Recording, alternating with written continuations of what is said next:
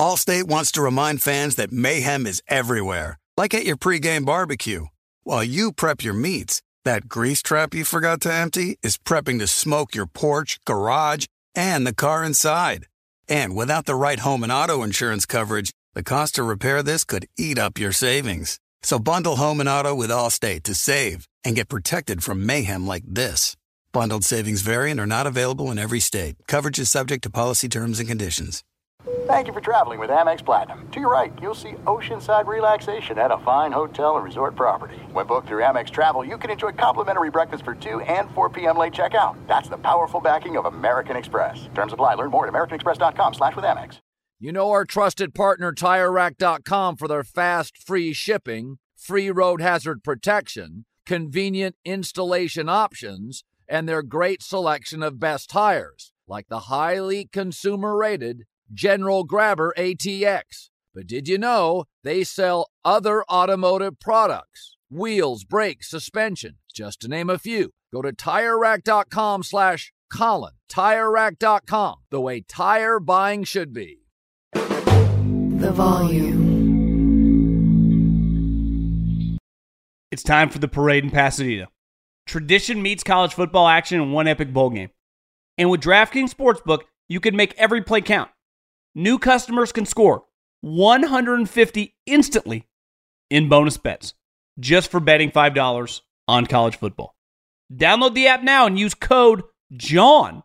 New customers can score 150 instantly in bonus bets for betting just 5 bucks on college football. Only on DraftKings Sportsbook with code JOHN. John, the crown is yours. Gambling problem? Call 1-800-GAMBLER or visit www.1800gambler.net. In New York, call 877-HOPE-NY or text HOPE-NY 467-369. In Connecticut, help is available for problem gambling. Call 888-78-9777 or visit ccpg.org. Please play responsibly on behalf of Boot Hill Casino and Resort in Kansas. 21 plus, age varies by jurisdiction.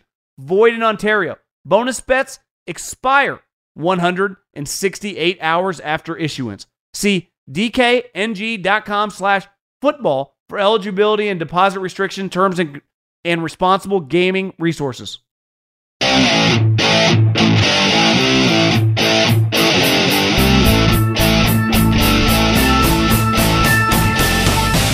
What is going on, everybody? Uh, little day after Christmas podcast, and here's the plan. Couple things. One, just let last night the Ravens Niners kind of just simmer in my brain overnight. Had a quick take there. Then uh, hit on the coach of the year, and then we'll just go heavy, heavy in the mailbag. At John Middlekauff, at John Middlekauff is the Instagram. Fire in those DMs. Get your question answered here on the show. Very, very easy to do. Game plan's just to fire podcasts all week. And yeah, keep firing those DMs. Got a lot of questions to ask. Obviously, it's weird. You know, it's like Tuesday, but it feels, I don't know, like a weekend, but there's no football on, or maybe there is some bowl games. A little thrown off. I'm recording this in the morning on Tuesday when I go play a little golf, get out of the house, get some fresh air, maybe maybe have a few cocktails, and just keep the party rolling. So, but wanted to fire out a podcast early in the morning. And yeah, the game plan, like I said, podcast all week. If you listen on Colin's feed, make sure you subscribe to the Three and Out feed. Appreciate everyone that has. We also got a YouTube channel. So all of our videos, all of our podcasts are video form as well. So Three and Out YouTube page, fire a subscribe there, and you can catch us all if that's how you consume. Because we got something for everybody. Yeah, let's rock and roll. I think I got the best present for anyone at Christmas. And it was because my brother opened Christmas gifts, his kids ripping up. You guys know how that goes. We got shit everywhere. And all of a sudden, the gift opens and it's floor seats at uh, a country music concert here in, in a couple weeks here in Sacramento and my brother's sitting front row. He's like, "How'd you how'd you pull this off? How much money did you spend?" I said, "Well, I, I got friends, uh, and I got friends at Gametime. So just go to your smartphone, download the Gametime app, promo code John at checkout. Concerts, comedy shows, football games, hockey games, NBA games, you name it, any event you want to go to. Download the Gametime app, search the event. It gives you great map. You can like search the price point, gives you sight lines and then promo code John. That's my name, J O H N, J O H N. Promo code John, $20 off at checkout. I wanted to kind of recap the Ravens because I, don't know if I did it quite justice last night. How unreal Mike Macdonald, the defensive coordinator for the Baltimore Ravens, is. And I know someone on the staff, and we were texting, I think, as they were going to the buses, and he's like, the dude's a boy genius. He's pretty special. And I'll be honest, I didn't know that much about him. Besides Jim and John kind of passed him back. He's 36 years old.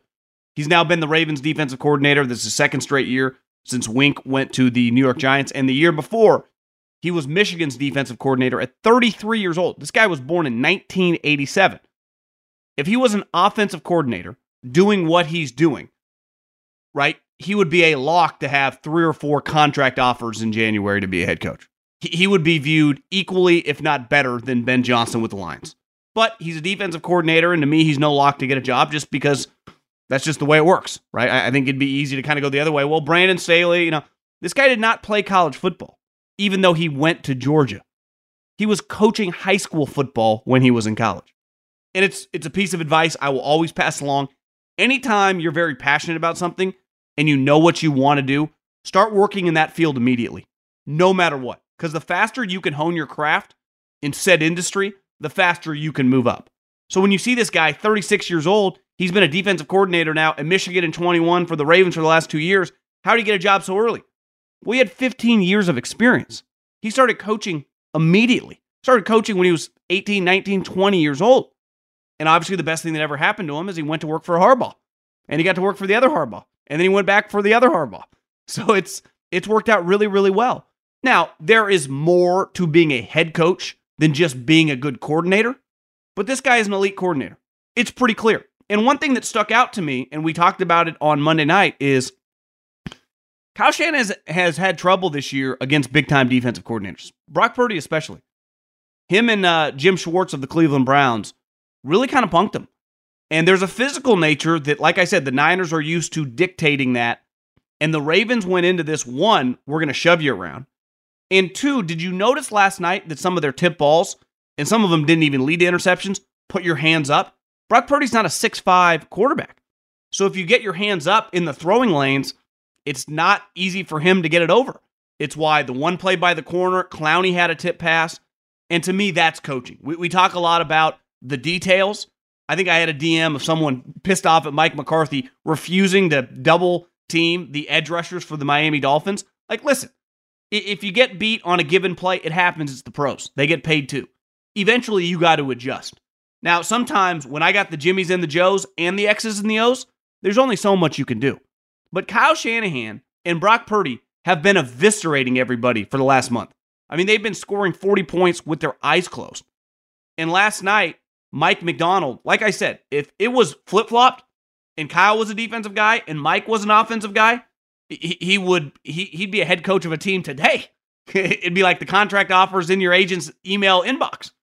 How you want 10 you want 12 million dollars a year? Become our next head coach. But when you're a defensive head coach, rightfully so, we ask the question how does he handle the quarterback? Does he know anything about offense? Who's going to be his offensive coordinator? If he does get a good quarterback, will that offensive coordinator leave if he has success? And, you know, it, it is questions that have to be asked. But there's no question about it that those guys are discriminated against in the NFL when it comes to owners and when it comes to front offices. They're not looked at as equals in terms of the hiring cycle. It's why, and listen, I think some of it's justified. Everyone's talking, oh, Dan Quinn, Dan Quinn. I saw Dan Quinn as a head coach. When he had Kyle Shanahan, they were awesome. When he didn't, it wasn't great. It was actually pretty embarrassing. He's a really good defensive coordinator. And he just, his whole career is going to be predicated on who does he hire? And if that guy has success and his team has success, that guy will leave. Like, that's the one thing. If you're the Ravens and you have Mike Macdonald, there is not a lock that he's going to become a head coach. You might end up having the guy for four years. Now, I, I would imagine you know, he, he definitely gets some interviews this offseason, and he's probably head coach within the next couple years. But if it was the equivalent of the other side of the ball, he'd be gone. If CJ Stroud never gets hurt and the Texans win that division and they had won 10 or 11 games and he's has one of the great offensive rookie, you know, seasons of all time. Like I, I got news for you, Bobby Slowik's probably a head coach. And, and I don't know much about his leadership, how he could handle the team, but that's just the way the cookie crumbles in the National Football League, right? In college, it's a little different because recruiting's such a big part of everything you do. And if you're a good recruiter, but having an offensive background is a huge swing point for ownership. And I get it, right? That's the quarterback and the points butter our bread around here, right? That's where our bread is buttered. I think I screwed that saying up. But when you watch last night, like it doesn't get any better than that. So from a defensive X's and O's schematic standpoint, we've seen it for a couple years now. The guy is elite. Like there's no like to me when I watch Brandon Staley, no one has any fucking clue what to do. And the Rams defense has been good since Sean McVay's been there. Now, you say the Ravens defense has been good. True. I think they're dramatically more fundamentally sound than when they had Wink. Because Wink, who's a really good defensive coordinator, just very blitz happy. And remember, part of the reason him and John Harbaugh, Wink wanted like four or five million dollars. John was like, Well, can you stop playing uh, zero blitzes? He's like, No, it's kind of what we do. And you watch Mike, like, he'll do whatever. He will do whatever it takes to win. I need to stack the line, stop the run. Do I need to play coverage? Do I need to blitz? I'll do whatever it takes. And those are the type coaches that I like. And that's the problem with Kyle Shanahan. He can get very stuck in his ways. And then when he tries to be something different, it gets very out of whack. And Mike Macdonald had him just really out of whack, him and Purdy, and embarrass them on national TV in front of probably 30 million people, right? I, I would imagine a lot of people were watching that game, and rightfully so. And last but not least, uh, before we dive into the mailbag, my take on the coach of the year is pretty simple. What Stefanski's doing is awesome, but their team's really good, and I know they have a million injuries. And listen, he's a very deserving candidate, but I, I, he got it a couple years ago, and rightfully so when they made the playoffs. So if the Browns did not have the year when they went to the playoffs and they beat the Pittsburgh Steelers, I would say, listen, if you do that with this organization, shit, you got to get it because part of it is elevating a dysfunctional operation. Next year, if Antonio Pierce leads the Raiders to the playoffs, even if he only wins nine or 10 games, if they are in the playoffs, he's got to get it. Because it's like you elevated this organization, right? Stefanski's organization was already elevated. They were already, they're not a laughing stock anymore. Most people were picking them coming into the season to win like 12, 13 games. And like I said, a couple years ago, they had success. Not taking anything away from what he's doing. With, with Joe Flacco, they're awesome. To me, Dan Campbell has to win the award because when they won the game on when was that? When did they play? Saturday or Sunday? It was Sunday morning against the Vikings. They won the division for the first time in 30 years. The first time in 30 years. They've had nine winning seasons in 90 years. Excuse me, nine, 10 plus win seasons. He has a chance if the Niners lose one of these last two games. And who knows, that Rams game could get weird in two weeks because the Rams are playing really well even though, you know, the Niners kind of own them. If the Lions win out, they will be the number one overall seed. The Detroit Lions are the number one overall seed. Just being in that mix with two games to go is a remarkable accomplishment. Now, you can say, well, John, they won nine games last year. True. And it's a lot harder. I, think it's way easier in life, no matter who you are or where you are, to be the guy hunting, to be the guy chasing, because no one thinks you can do it. And honestly, they're not paying as much attention to you. And it's just, it's easier to gain ground. It's a lot harder when everyone takes you seriously and you have to sustain, right? The wind blows the hardest at the top of the mountaintop. And obviously, they didn't make the playoffs. So I'm not acting like they were getting treated like Belichick and Brady, but no one took the Lions this season as some pushover. I mean, hell, the year started with them going on the road and beating the Kansas City Chiefs. Now, it turns out the Kansas City Chiefs aren't exactly what they've been, but you guys know what I'm saying. Like, they had legit expectations, and they haven't just answered the bell. They won the division easily, and they're probably going to win if they win out. And they play Minnesota again. I, I forget their other game, but I'm pretty sure it's pretty easy. They are going to win the most games in franchise history. Now, you could say 17 games, a little different than 16 historically, and true. But if you win the most games in the history of a franchise, for a franchise that's been around since 1934, and your franchise that entire time has not exactly been like the Cowboys, Steelers, or 49ers, like you lose a lot, I just got to give you the award he's done a masterful job. He he really has. So to me, he would get the he would get the award honestly without kind of hesitation. Okay, let's talk about my friends at Morgan and Morgan. Do you know that getting in an accident is hard?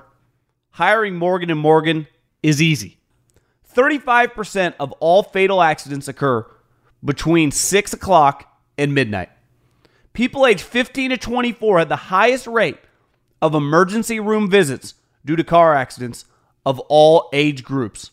Morgan & Morgan is America's largest injury firm with over 100 offices nationwide and 900 lawyers. Morgan & Morgan has been fighting for the people for over 35 years. Listen, we've all known people who have gotten accidents, and having good representation is key. Having someone that you can believe in and submitting an injury claim with Morgan and Morgan is so easy. If you're ever injured, you can check out Morgan and Morgan. Their fee is free unless they win. For more information, go to forthepeople.com slash John or pound law, pound 529 from your cell phone. That's forthepeople.com slash John or pound law, pound 529 from your cell. This is a paid advertisement.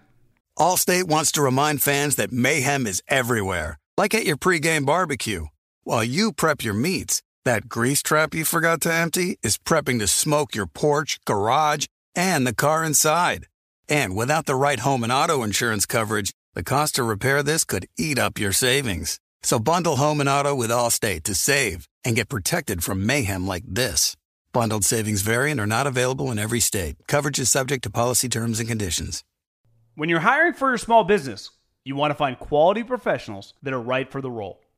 That's why you have to check out LinkedIn Jobs. LinkedIn Jobs has the tools to help find the right professionals for your team faster and for free.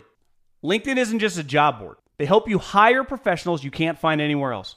Did you know 70% of LinkedIn users don't visit other leading job sites? LinkedIn's the only one I use. On LinkedIn, 86% of small businesses get a qualified candidate within 24 hours. Hire professionals like a professional on LinkedIn. LinkedIn is constantly finding ways to make the process easier.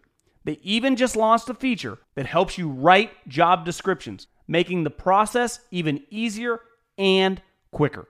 Post your job for free at linkedin.com slash J-O-H-N. That's linkedin.com slash J-O-H-N to post your job for free. Terms and conditions apply. eBay Motors is here for the ride. You know what I remember about my first car? Is at the moment I got it, I wanted to improve it. Because, like most 16 year old kids, you don't exactly get a luxury automobile. So you look at it, you go, well, I need to add some speakers. I need to tint out the windows. I need to make this thing the coolest car possible so I can cruise around town with all my buddies, waving at the babes, and enjoy myself. So, my favorite part of car culture when I was young was definitely the subwoofers in the back of the car.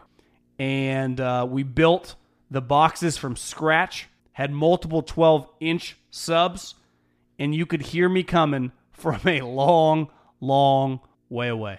With over 122 million parts, you can make sure your number one ride or die stays running smoothly.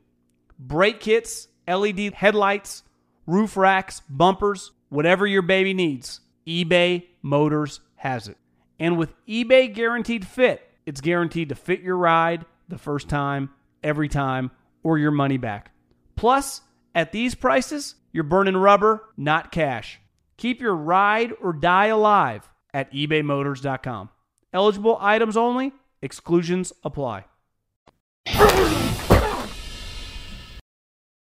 Okay, let's go into some questions. Middlekauff mailbag at John Middlekauff. Fire in those DMs, Instagram. Huge fan of the pod. I like this guy already. Two questions here from a struggling Bronco fan. First, how is that Russ looks like he's barely worth being a starter for the first three quarters of a game, then completely tears it up in the fourth quarter? Is it because he just constantly going off script in a hurry up offense, or is there another reason? Finally, what did the Broncos do about the quarterback in the offseason? I like Russ as a guy, but I don't think I can watch him play another year. Well, I don't think he'll have to. I, I don't think he's on the team next year. Now, how that is facilitated, a cut, a trade where they eat a bunch of money, I, I don't know. But I, I, would not envision Russell Wilson being on the Denver Broncos next year. Uh, I, I think it's over. And it's going to be pretty ugly divorce, you know, financially for the Broncos and the hit on the salary cap, but I, I think they'll pivot. Uh, I think that much is pretty clear. I think it happens in the NFL a lot when you just kind of play free, like you've got nothing to lose. It's like you stick to the game plan, you know, and, and you get very, very stuck in your ways. And then you're like, fuck it, let's just let it rip. And then all of a sudden you play more free. Uh, it happens all around the league constantly, especially if a team's down like 20 points and then the final score is like, oh, they only lost by six. Like, yeah, that game was not close. I'd be lying. I was, you know, Christmas festivities were going on. I tried to kept running back to the TV. I just think I, I said this the other day. He even people that tried to prop him up, like Sean Payton's made him a lot better. Yeah, I mean, relative to as bad as it was last year, where he was like one of the worst starters in the league, he's fine. I mean, he's probably like quarterback 22 this year. And I'm not even talking statistically. I'm just talking about when you watch him. And like you said, uh, who wants to watch that guy play quarterback? It was why it was tough when Peyton Manning's final season. It's like, God, this guy's a shell of himself. I can't watch this. Neither could he. And it was over. Now, Russell Wilson can still play in the NFL, obviously, but I would expect him to not be on the team. And I would expect that to be over sooner than later when it comes to the offseason. I know you watch a lot of Niner games. I'm wondering if you notice Nick Bosa is always on the ground in pass rush situations. Seems odd to me, but whenever I watch him play, he looks like getting pancaked by tackles. Wondering if you notice it too. Is he having a down year? I think he's like the first guy to have, you know, through the first five years of his career, most sacks with like three other guys like Reggie White, JJ Watt. Like, I, listen, I, I think sometimes when you're really good, you get judged pretty harshly. Now, he can have games from being an all time great player. I mean, I, I think he's going to go down as like a Hall of Famer, where you're just like, God, I don't quite feel him and notice him as much. Here's the other thing the 49ers defensive line is not as good as it has been. And Chase Young, listen, for a late third round pick, it's worth taking a flyer, but he's just kind of a guy. Like he's solid. Uh, I'm not paying him much money in the offseason if I'm any team. And Arik Armstead's out. Hargrave is kind of a situational player, good interior pass rusher. But Kinlaw is one of the worst defensive tackles in the NFL. And they just have a lot of other rotational guys. So it's pretty easy to kind of overload for Bosa. I'm not trying to make excuses for him, but he's, I, I think, relative to what he was last year, he just hasn't had the same season. Now, the 49ers guys argue that, you know, he has a bunch of, you know, he leads the league in pressures or he's up there near the league leading pressures. He gets held all the time. It's like, yeah, most good defensive linemen do. But I hear you. I mean, you, you, you can watch some games and you're just, you just want to feel his presence. And I would say when you watch some of the all all time great pass rushers, they just refuse to be denied in these big games. You know, sometimes Bosa can just get neutralized. Bears fan here. At what point do we start looking at Matt Nagy as responsible for the Kansas City offensive problems? I mean, Andy Reid controls the offense. So whoever is the offensive coordinator for Andy Reid in Kansas City specifically, it's Andy Reid's baby. And two, their personnel, like, let's face it, Travis Kelce is kind of a shell of himself relative to like his all-time great status. He's no longer that guy. And this has nothing to do with Taylor Swift. He just got old. You know, 34, 35 years old. He's been injured a lot. Clearly emotionally, like I saw the clip this morning, him throwing the helmet, Andy Reid kind of bumping into him, trying to get his head in the game. And and that, that's say this about Andy. Like, I don't care if you're one of the greatest players I've ever coached or you're a scrub. I'm going to coach you hard. I'm going to be in your ass. I'm not going to allow, he wouldn't allow the trainer or the equipment guy to give his helmet back. Uh, they got high standards there. And, and Travis, I, I, think he's playing hard. Like, I think he's doing everything humanly possible to make plays. I think sometimes it's hard. And then when your next best receiver beside Travis Kelce is Rice, like, it, it's a problem. It, it really is. And let's face it, like what happened, Mahomes was just bad. He just wasn't good for his standards. He still he still can keep plays alive and puts them in position, but their wide receivers don't make any plays. And then I think he gets frustrated, kind of overcompensates, and throws some of the bad picks.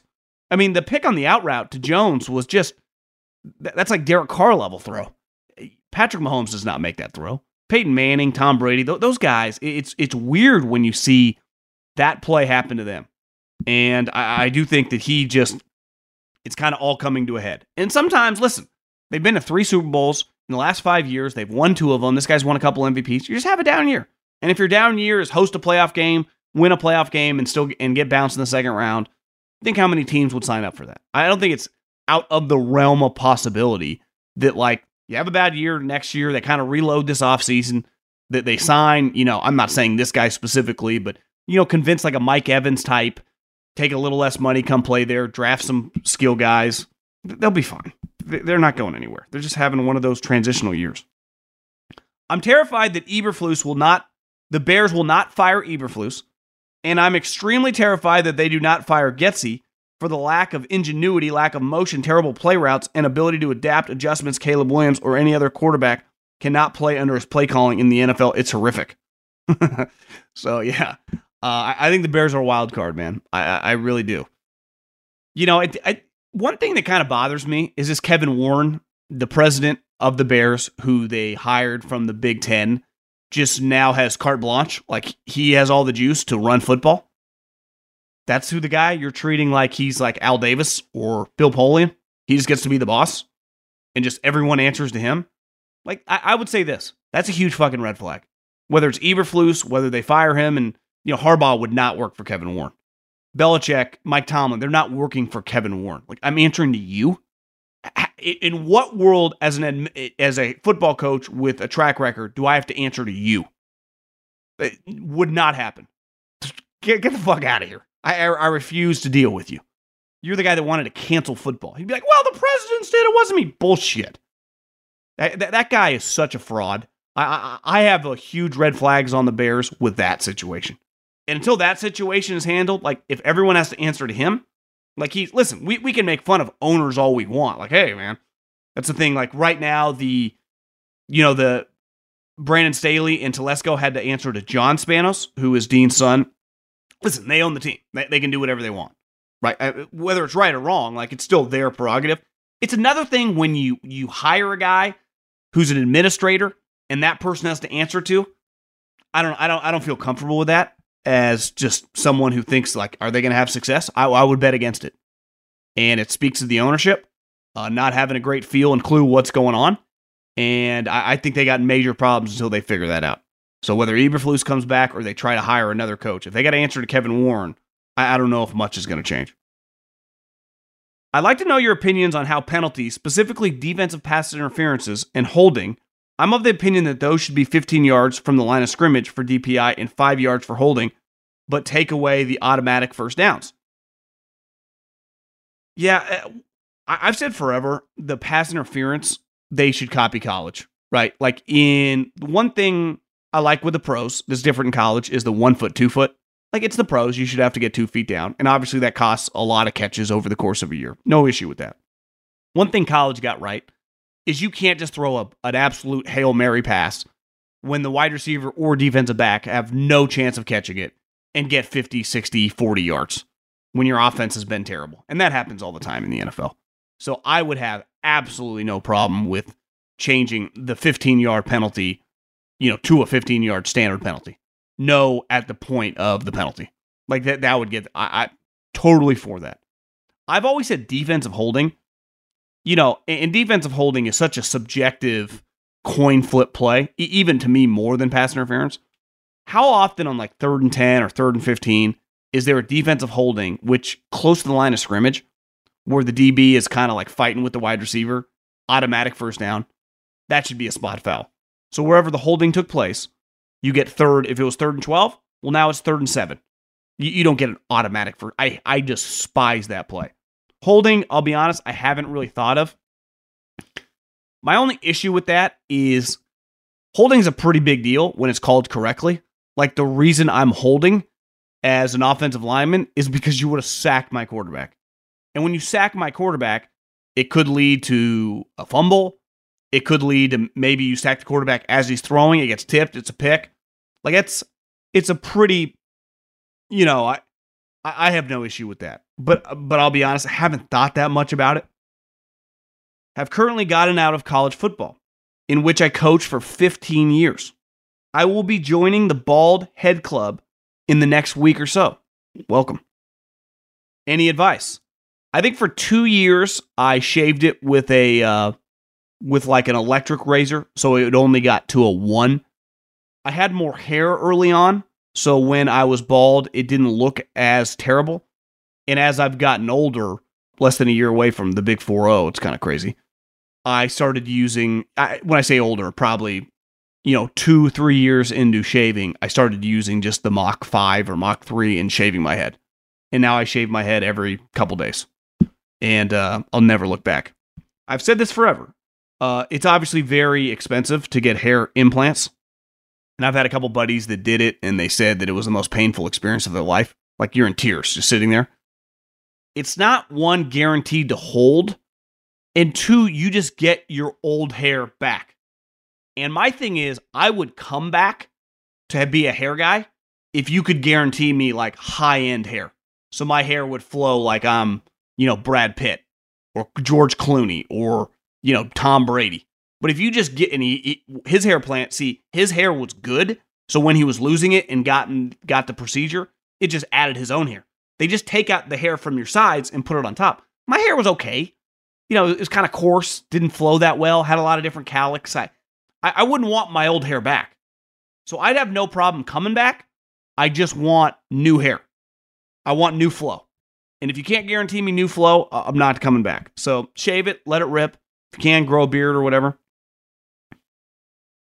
Now that I don't coach, I've gotten into betting and was wondering what resources you use other than your main man, Stuckey. Stuckey's probably my main man. other than that, I'm, I'm a big eye test guy. I, am not. I, I do gut feels. Now, I, I bet, you know, typically one or two big games a week, depending, you know, early on in the season, you get pretty excited because football's back. Late in the season, you kind of pick your spots toward the playoff run. But like, I'm going heavily on Washington against Steve Sarkisian. And it has nothing to do with like, I'm not breaking down matchups and it's just like, I'm just betting on Kalen DeBoer with 30 plus days of rest and coaching time and preparation period to outcoach Steve Sarkisian. That's my logic. That's my, it's period point blank end of story. So I, I'm a basic, like, I think sometimes you can overthink it and listen, Stuckey's so deep into the weeds and he's been fucking hot. So like when he's giving me these nuggets and he's on fire, I just write him. Right. But I, I don't break down the individual. I think sometimes too we overreact to injuries with positions. Like, oh, this right tackle's out. Like ultimately it doesn't move the line very often. But if you watch football at the level in which we all do, it's easy to like, oh, they're missing this wide receiver. Oh, Tyreek Hill's out. How are they going to score against the Jets? And they score, they win 30 to 10. So you just got to watch a lot of football. That's how I do it in golf. I, I just watch a lot of golf. and I know who's playing well, who's not playing well, and who's played well at these places before. And then I kind of bet on it that way. I'm a Patriots fan and was wondering what are your thoughts on a team rebuild? I think you should focus on building a strong core of players first and move up in the draft to target a quarterback with a high ceiling. My friend wants to draft a quarterback with the second overall pick if we stay there. Though I agree quarterback is the most important position, is it a waste to have your quarterback on a rookie scale deal during a rebuild? My fear is we get an average starter and fail to put pieces around him in time to compete. Appreciate your thoughts. Merry Christmas. Merry Christmas to you, Austin. I think there is no right or wrong way to do it. If you have a quarterback that you really like and you think he can be a really good player, you just have to get him. If you're in position, right? I think that's always going to be the priority. Now, if you you're not going to force a quarterback at a spot if you don't feel comfortable.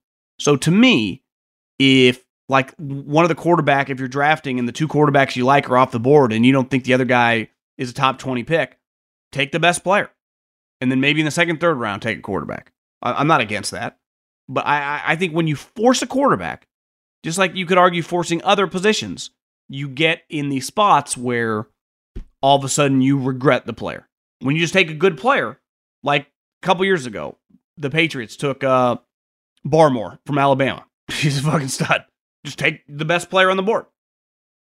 And I, I think if you continually stick to that plan and then take the quarterback when you feel right, now you you're gonna have conviction on a quarterback. Dave Gettleman thought Daniel Jones was the uh, top ten quarterback and drafted him six overall. It hasn't worked out, right? Zach Wilson, Trey Lance, like sometimes it fails. So that's the shitty part even if you like the guy, the history on that guy succeeding is pretty small. A lot of talk about the officiating lately. Obviously, there needs to be refs on the field to manage the game, but it's 2023. Why the fuck are we relying on them to make the calls? It's not realistic to expect the refs to see everything when there are 200 plus cameras on the game. It feels like booth review is eventually going to be relayed to the refs almost every play in the future, so what are we waiting for? I think that expedited review that they're doing I've seen it in a bunch of games lately where, you know, they kind of, I don't even know if it's a challenge, if it's just automatic review and it's very quick. Like, we all see it. Let's move on. Let's go. I, I hate the delay. I hate the time wasted. It's like this one's pretty clear. Now, some, because the rules have gotten in such a gray area, it's like, is that a catch? Is that, you know, it, it's hard to know. But I like when it's pretty clear, cut and dry, quick review, expedite it, boom, touchdown, no catch, you know, fumble, whatever. Let's move on like you said, it is difficult. To, I, I'm tough on officials. I'm a human being, though. and understand there's a level to that position, no, being in that position that these guys are running four four forties, fucking shit's happening, flying. It's so much easier for us to judge it on the couch in slow motion. it just is. I'm I'm tough on them, but I'm just tough because I'm just tired of getting it wrong. Can't we just get it right? And like you said, there has to be a balance because ultimately this is entertainment product. But entertainment product and now we're betting on, a lot of money's on the line. So how do we strike the perfect balance of getting it correct, moving quickly? I, I, the, the, NBA got it wrong. You watch the final couple minutes of a basketball game, you're like, I, I don't have 30 minutes. Can we just finish this fucking thing? I'm a huge Vikings fan, and I was wondering if you were the GM, what you would do at the quarterback position.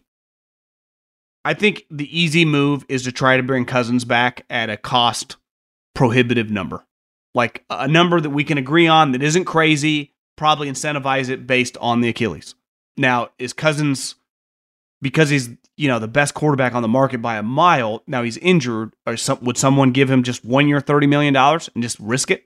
Because I, I, I'd struggle to give him like, hey, I'll guarantee you like $15 million and then we'll give you like million dollar game bonuses you know, 500,000 for every start and 500,000 for every win.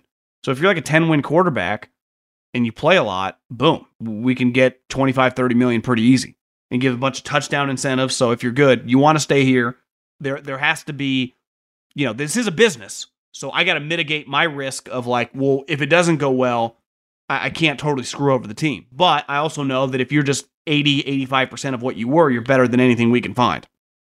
They're they're in a very, very tough position. If the New York Giants end up drafting six to eight and miss out on the top two quarterbacks, should they trade up for Jalen, Jayden Daniels, or attempt to build an O line and get weapons? You know the weird part about where the Giants are at is their quarterback, who I, I think I saw yesterday on the sideline watching the Eagles game, had to be him, is he's going to be on the team next year. And depending on, like, he could be healthy by week one. So are they, are they just going to have a $40 million backup? if they traded up to get one of these quarterbacks? That, that's my what I wonder how this is all going to work. Was he bad enough that they're just totally out on him? And I'm meaning the owner. So do you just move up and draft a quarterback and then he just gets to start and Daniel Jones is backup? Or do you move up and kind of redshirt him a year? I, I don't know. I think it's a very, very tricky situation. It all gets back to Daniel Jones. Daniel Jones being a disaster and now injured is you know, a, a massive curveball to the organization. Now, you could just argue the money spent, whatever, don't even worry about him, treat him like he's not even on the team. I think it's easy for us to say on the outside, but is that how the owner's going to treat it? Question Colts fans who now lives in Colorado, what the heck happened to Carson Wentz? Why can't this guy get a spot on a roster? Is he a bad locker room guy? He's on the Rams right now. Carson Wentz did he he's on the Rams. I think in the NFL, it's a lot like high school or like an office where rumors when they start spreading, perception becomes reality. And he had a lot of negativity surrounding him about the way people inside buildings viewed him. And that means the players and the coaches. Players, he didn't have many friends on teams. This is the rumors. And he wouldn't listen to coaches. So you get this rep of, well, the team doesn't really like him, and he's not that coachable. It's kind of a nail in your coffin as a player. Now, he hit such rock bottom I heard of a team last year. I got a story about they did research on a couple quarterbacks. He was one of them to be their team's backup. And they, they kind of sent in a mole to, to kind of talk to him, a football guy to talk to him and get some intel on where his head was at. And it was a lot of like, I'm getting screwed. And listen, that's we've all had that attitude a time or two in our life. But there gets to a point where you no longer are a starter the attitude kind of has to be like, hey, I'll do whatever it takes to help the team. I just want to get my career back, the train back on the tracks, and I'm willing to do anything to help anybody, especially a top 10 quarterback to be his backup. From what I was told, that was not the attitude. And this team uh, went with another guy because of that, because they talked to the other guy, and his attitude was exactly that what you'd like to hear out of a backup. And I think once you kind of make that transition from starting quarterback to backup, the attitude and the mindset has to change not of work ethic and trying at football and being prepared, but of how you approach when you walk in the building. You're not the alpha anymore. You're the beta. And I mean, when I say you're the beta, like people aren't looking to you to be a good guy, to be a good teammate, and all that stuff to help the starting quarterback. You, you, you are essentially assistant coach that wears pads during practice. And I think that's hard for a lot of guys, especially guys that have made some money. It'll be interesting what happens to Derek Carr's career in the next couple years. So I'm a Pats fan, and there's some decisions to be made. How come we don't hear about McDaniels going back to the OC and sticking with Bill for one more rookie quarterback cycle? Or on the other hand, wouldn't Jim Harbaugh be the best replacement considering his track record with winning everywhere he goes? Obviously, he's a top option for every team, but I just never hear this. It, it's hard to see Jim Harbaugh going to the Patriots. And it's hard to see the, the Krafts dealing with Jim Harbaugh. They just dealt with Belichick for a long time. Uh, I, I think it's safe to say if, if Bill Belichick's fired, mutually departed, traded, however it works out, Jim Harbaugh will not be your coach. I think the question is, will Jerod Mayo be the coach? Everyone says he's the coach in waiting. Is that actually the play? The what's going to take place, or is it just are they having second thoughts after the season? You know, I I, I don't know. I, I think when it comes to Josh McDaniels, I can imagine Josh, who was just paid 50, 60 million dollars to go away, it'd be hard to swallow your pride a second time and go back to Bill. He did it once and it resurrected his career. Now he's never going to be a head coach again. So he's going to go back to Bill and just be a coordinator the rest of his life. I think it's a lot easier if they went to the Chargers, if they went to the Bears, the Commanders for him to do that. I think it's much more difficult to go back to New England. Just just put yourself in his shoes from a pride stand, from an ego standpoint regardless how everyone talks shit about you, how everyone's making fun of you, I, I don't know if I could do it. For the mailbag, I'm finishing up my undergrad at the University of Montana, the Grizzlies, in the national championship, and have always wanted to work in football, scout, coach, in the media, even. I think the route you took from scout to media is ideal. I was wondering what advice you would have to give someone looking to get their foot in the door. Well, if you want to get in the media, t- times have never been easier legacy media dies every day. And the whatever this is, the podcasting, online, it's never been easier to do your own stuff. Now, to do your own stuff, you just have to start doing your own stuff. And when I made the transition from radio to podcast, I already had kind of a built in audience. And then once I got with Colin, obviously he opened me up to a distribution channel that is pretty elite. you know, it's a pretty big one, right? So it's like getting into Costco or something if you have a product. And I think the first thing you need to worry about if you wanted to go that route, start doing a YouTube channel. Start doing a an Instagram every day. Make posts every single day. Every day, go on YouTube and post five, ten minutes, whatever, whatever you want to talk about. Now, if you want to get into football, you went to Montana. You know, you have an opportunity to get in with the program. So I'll help with recruiting. I'll help do whatever. That's how I got my start at Cal Poly and even Fresno State. Like it's it's a lot harder to get your foot in the door at Alabama or Georgia. You're at Montana which produces a bunch of NFL guys, but is still a small school. So it, it's never too late. You know, look at Mike, McDan- Mike Macdonald, Ravens, started working in college. And then ultimately it led him into the program there. So I, I would, if you want to work in football, just say, hey, can, what can I help out doing? I, I want to work in recruiting. If you want to do media stuff, just start gi- giving takes on Twitter, on YouTube, on Snapchat, on TikTok, on you know, all these different, start a podcast. Now, you, are going to have to stomach no one listening for a while. Part of the deal. I, I do believe the cream rises. So if you stick with it for 10 years, you make something happen. Now, you might have to get a job, do something else at the time. Uh, if that's the route you want to take, but uh, you just got to start. The faster you start and the less time you think about it, the the faster you'll get to where you want to go. But if you want to work in football, you're at Montana right now. I, I would I would go up to Bobby Hauck at the end of the season when they after they you know win or lose the national championship say I want to get involved. If you're in the Niners front office, what are three moves you're making for next season? When talking about Brock Purdy's value to the team in comparison to the supreme scheme and roster around him, how come nobody mentions that his play single-handedly saved the jobs of the schemer and roster builder builder via the Lance fiasco? I, I just think we live in a world, and I'm guilty of this too. We're just on to the next thing. Like eh, no one talks. Trey Lance is completely irrelevant. He, he just is. You know, since Trey Lance has been drafted by the 49ers, the Niners have been to two NFC championships and they're currently 11 and 4. So that's the great part about the NFL, right? You, you just move on. It works at rapid speed. The best part of the NFL is urgency, urgency, urgency, and we're on to the next thing. Like the only thing that matters for the 49ers now is the Washington Commander game at 10 a.m. Pacific Standard Time on Sunday. Trey Lance is such a distant memory of just irrelevance, even though it is one of the worst trades of all time. Uh, but I hear you. But I also think comparing yourself to a guy that is a third stringer in the NFL is a pretty low bar.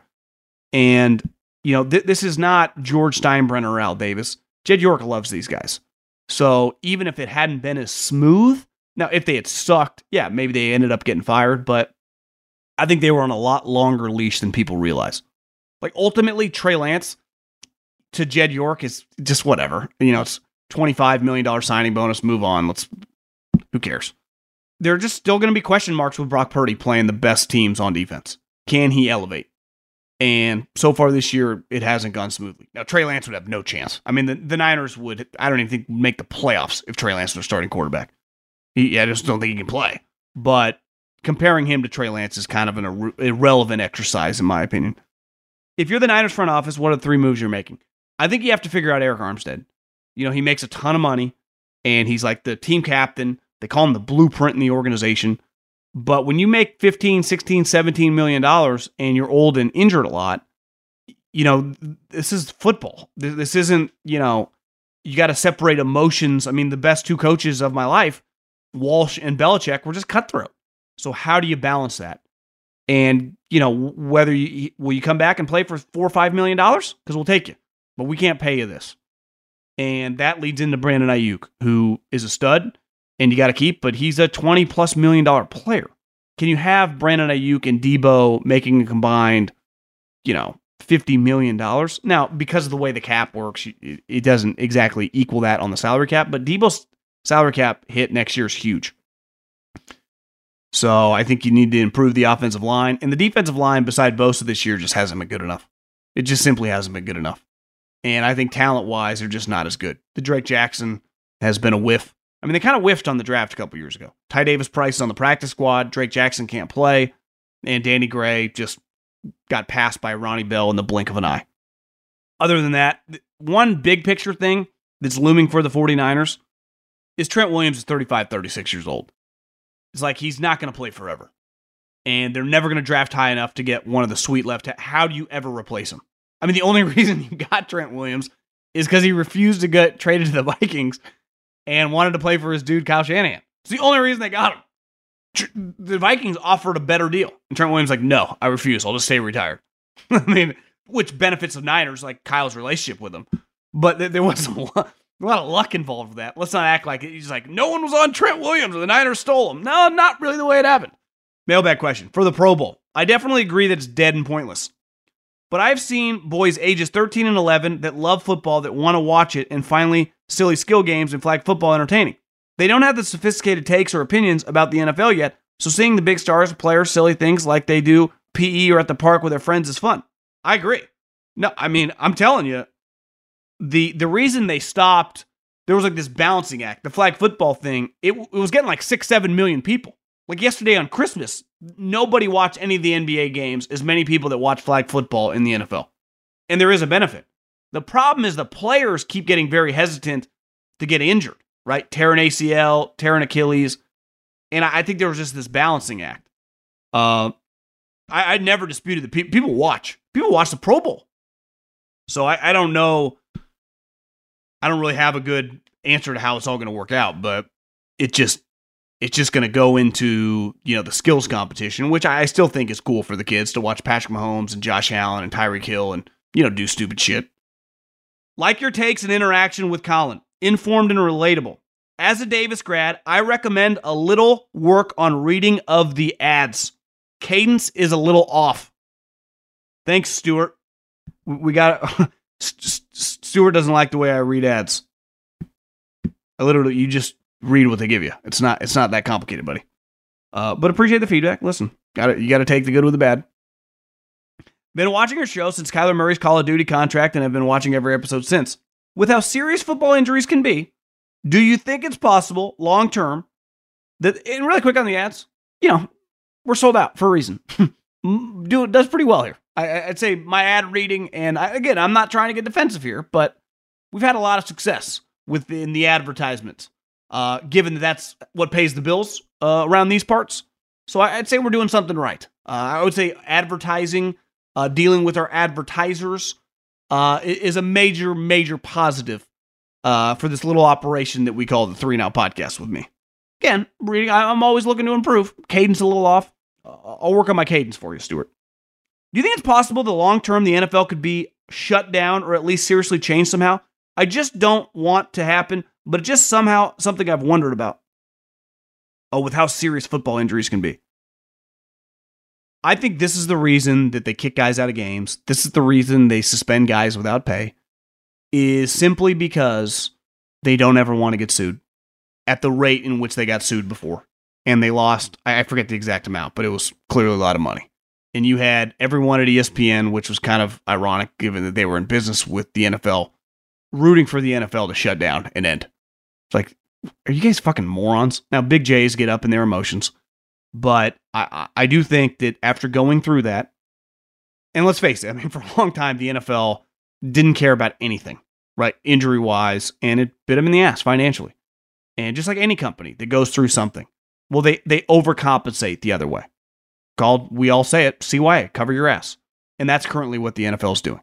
They're in massive cover your ass mode. So even when a serious injury happens, they go, we have every protocol. Like ultimately, it's a violent game. So bad things are going to happen. It's it's unavoidable. No different like boxing or UFC.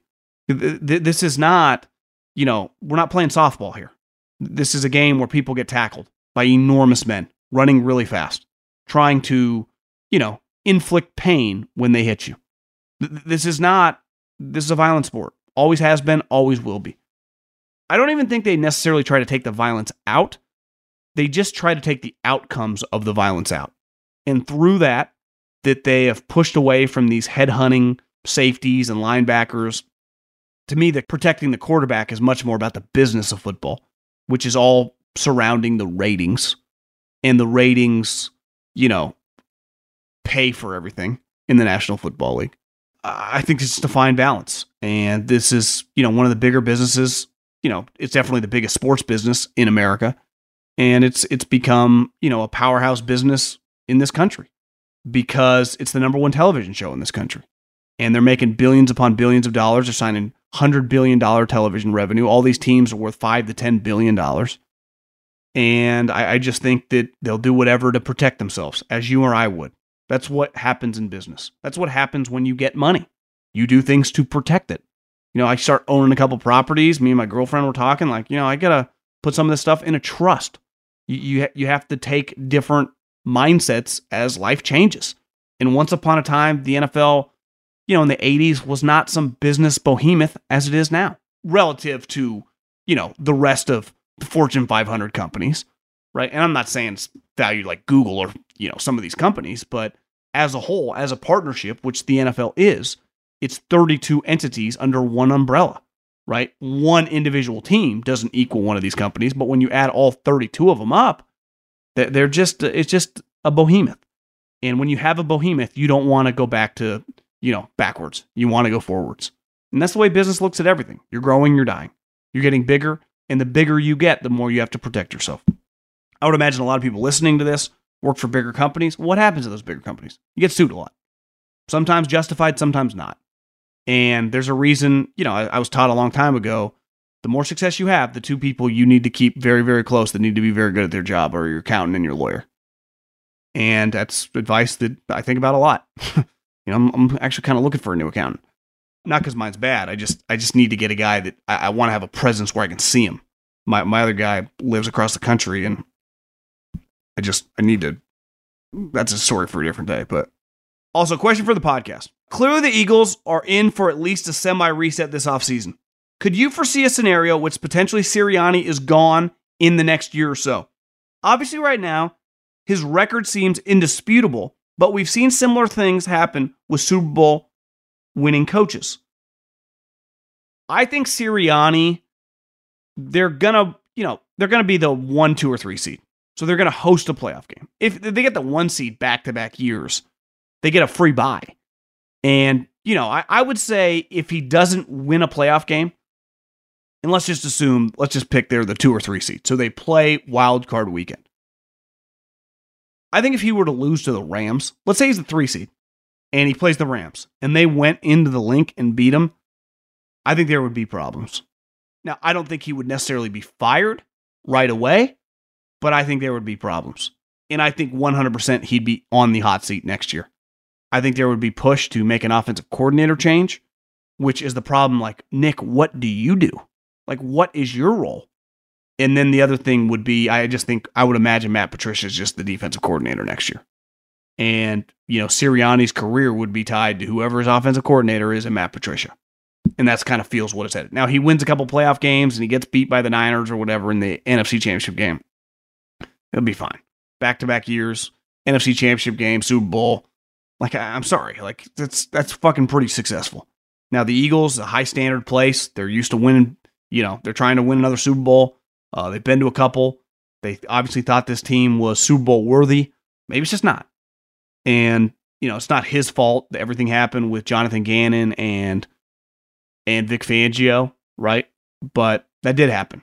And it, it clearly cost them a little bit. And now they got they got a lot of pressure. I, I think no team has more pressure. Like to me, the Chiefs, even if they're one and done, it's like whatever. They've been in three Super Bowls. They've won a couple. Shit happens. There's going to be a lot of pressure on the Bills if they get in. A lot of pressure on the Dolphins. A lot of pressure on the Cowboys. A lot of pressure on the Eagles. A lot of pressure on the 49ers. Like is what this. Not everyone can win these games. And whoever wins, it's going to feel beyond devastating. And uh, fascinating to watch how it all plays out. So, listen, I Sirianni's a fascinating case study, and I think you know these next couple weeks he should win both games against the Cardinals, and then he plays uh plays the Giants again on the road. So, you know, there's a pretty good chance he's going to win 13 games. so it's like he wait he won 27 games in back to back years, and it feels like people are on edge. That's Philly for you too. I mean, this place when they think they have a team that should be better than they are, people freak out, and that's because they do look a little weird. There, there is no disputing that, right? Like whether you're an Eagles fan or not, if you just watch them, you go, they don't quite look right, even though they're not bad. And they got a, t- and part of it is they just have a ton of talent. They have a ton of offensive firepower, and when the quarterback looks solid as he did yesterday for a lot of that game, it's just he's a he's a mother. I mean, he is. He's tough, man, because he can run. He's not super fast, but he's elusive. He's got a good arm. When he's accurate and the timing's on, he can make plays outside the pocket. So if they, if they get that guy, they're, they're a very, very ski, scary team to play. Now, their defense is just a major, major question mark, and now they're just tied to Matt Patricia. Can he save their ass? Time will tell. The volume. Allstate wants to remind fans that mayhem is everywhere, like at your pregame barbecue. While you prep your meats, that grease trap you forgot to empty is prepping to smoke your porch, garage, and the car inside. And without the right home and auto insurance coverage, the cost to repair this could eat up your savings. So bundle home and auto with Allstate to save and get protected from mayhem like this. Bundled savings vary and are not available in every state. Coverage is subject to policy terms and conditions. With the Wells Fargo Active Cash Credit Card, you can earn unlimited 2% cash rewards on purchases you want and purchases you need. That means you earn on what you want, like trying out that new workout class, and 2% cash rewards on what you need, like a foam roller for your sore muscles. That's the beauty of the Active Cash Credit Card.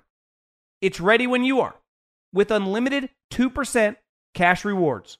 The Wells Fargo Active Cash Credit Card. That's real life ready. Terms apply. Learn more at wellsfargo.com slash activecash. Looking for an assist with your credit card, but can't get a hold of anyone? Luckily, with 24-7 US-based live customer service from Discover, everyone has the option to talk to a real person anytime, day or night. Yep, you heard that right. You can talk to a real human in customer service anytime. Sounds like a real game changer if you ask us. Make the right call and get the service you deserve with Discover. Limitations apply. See terms at discover.com slash credit card.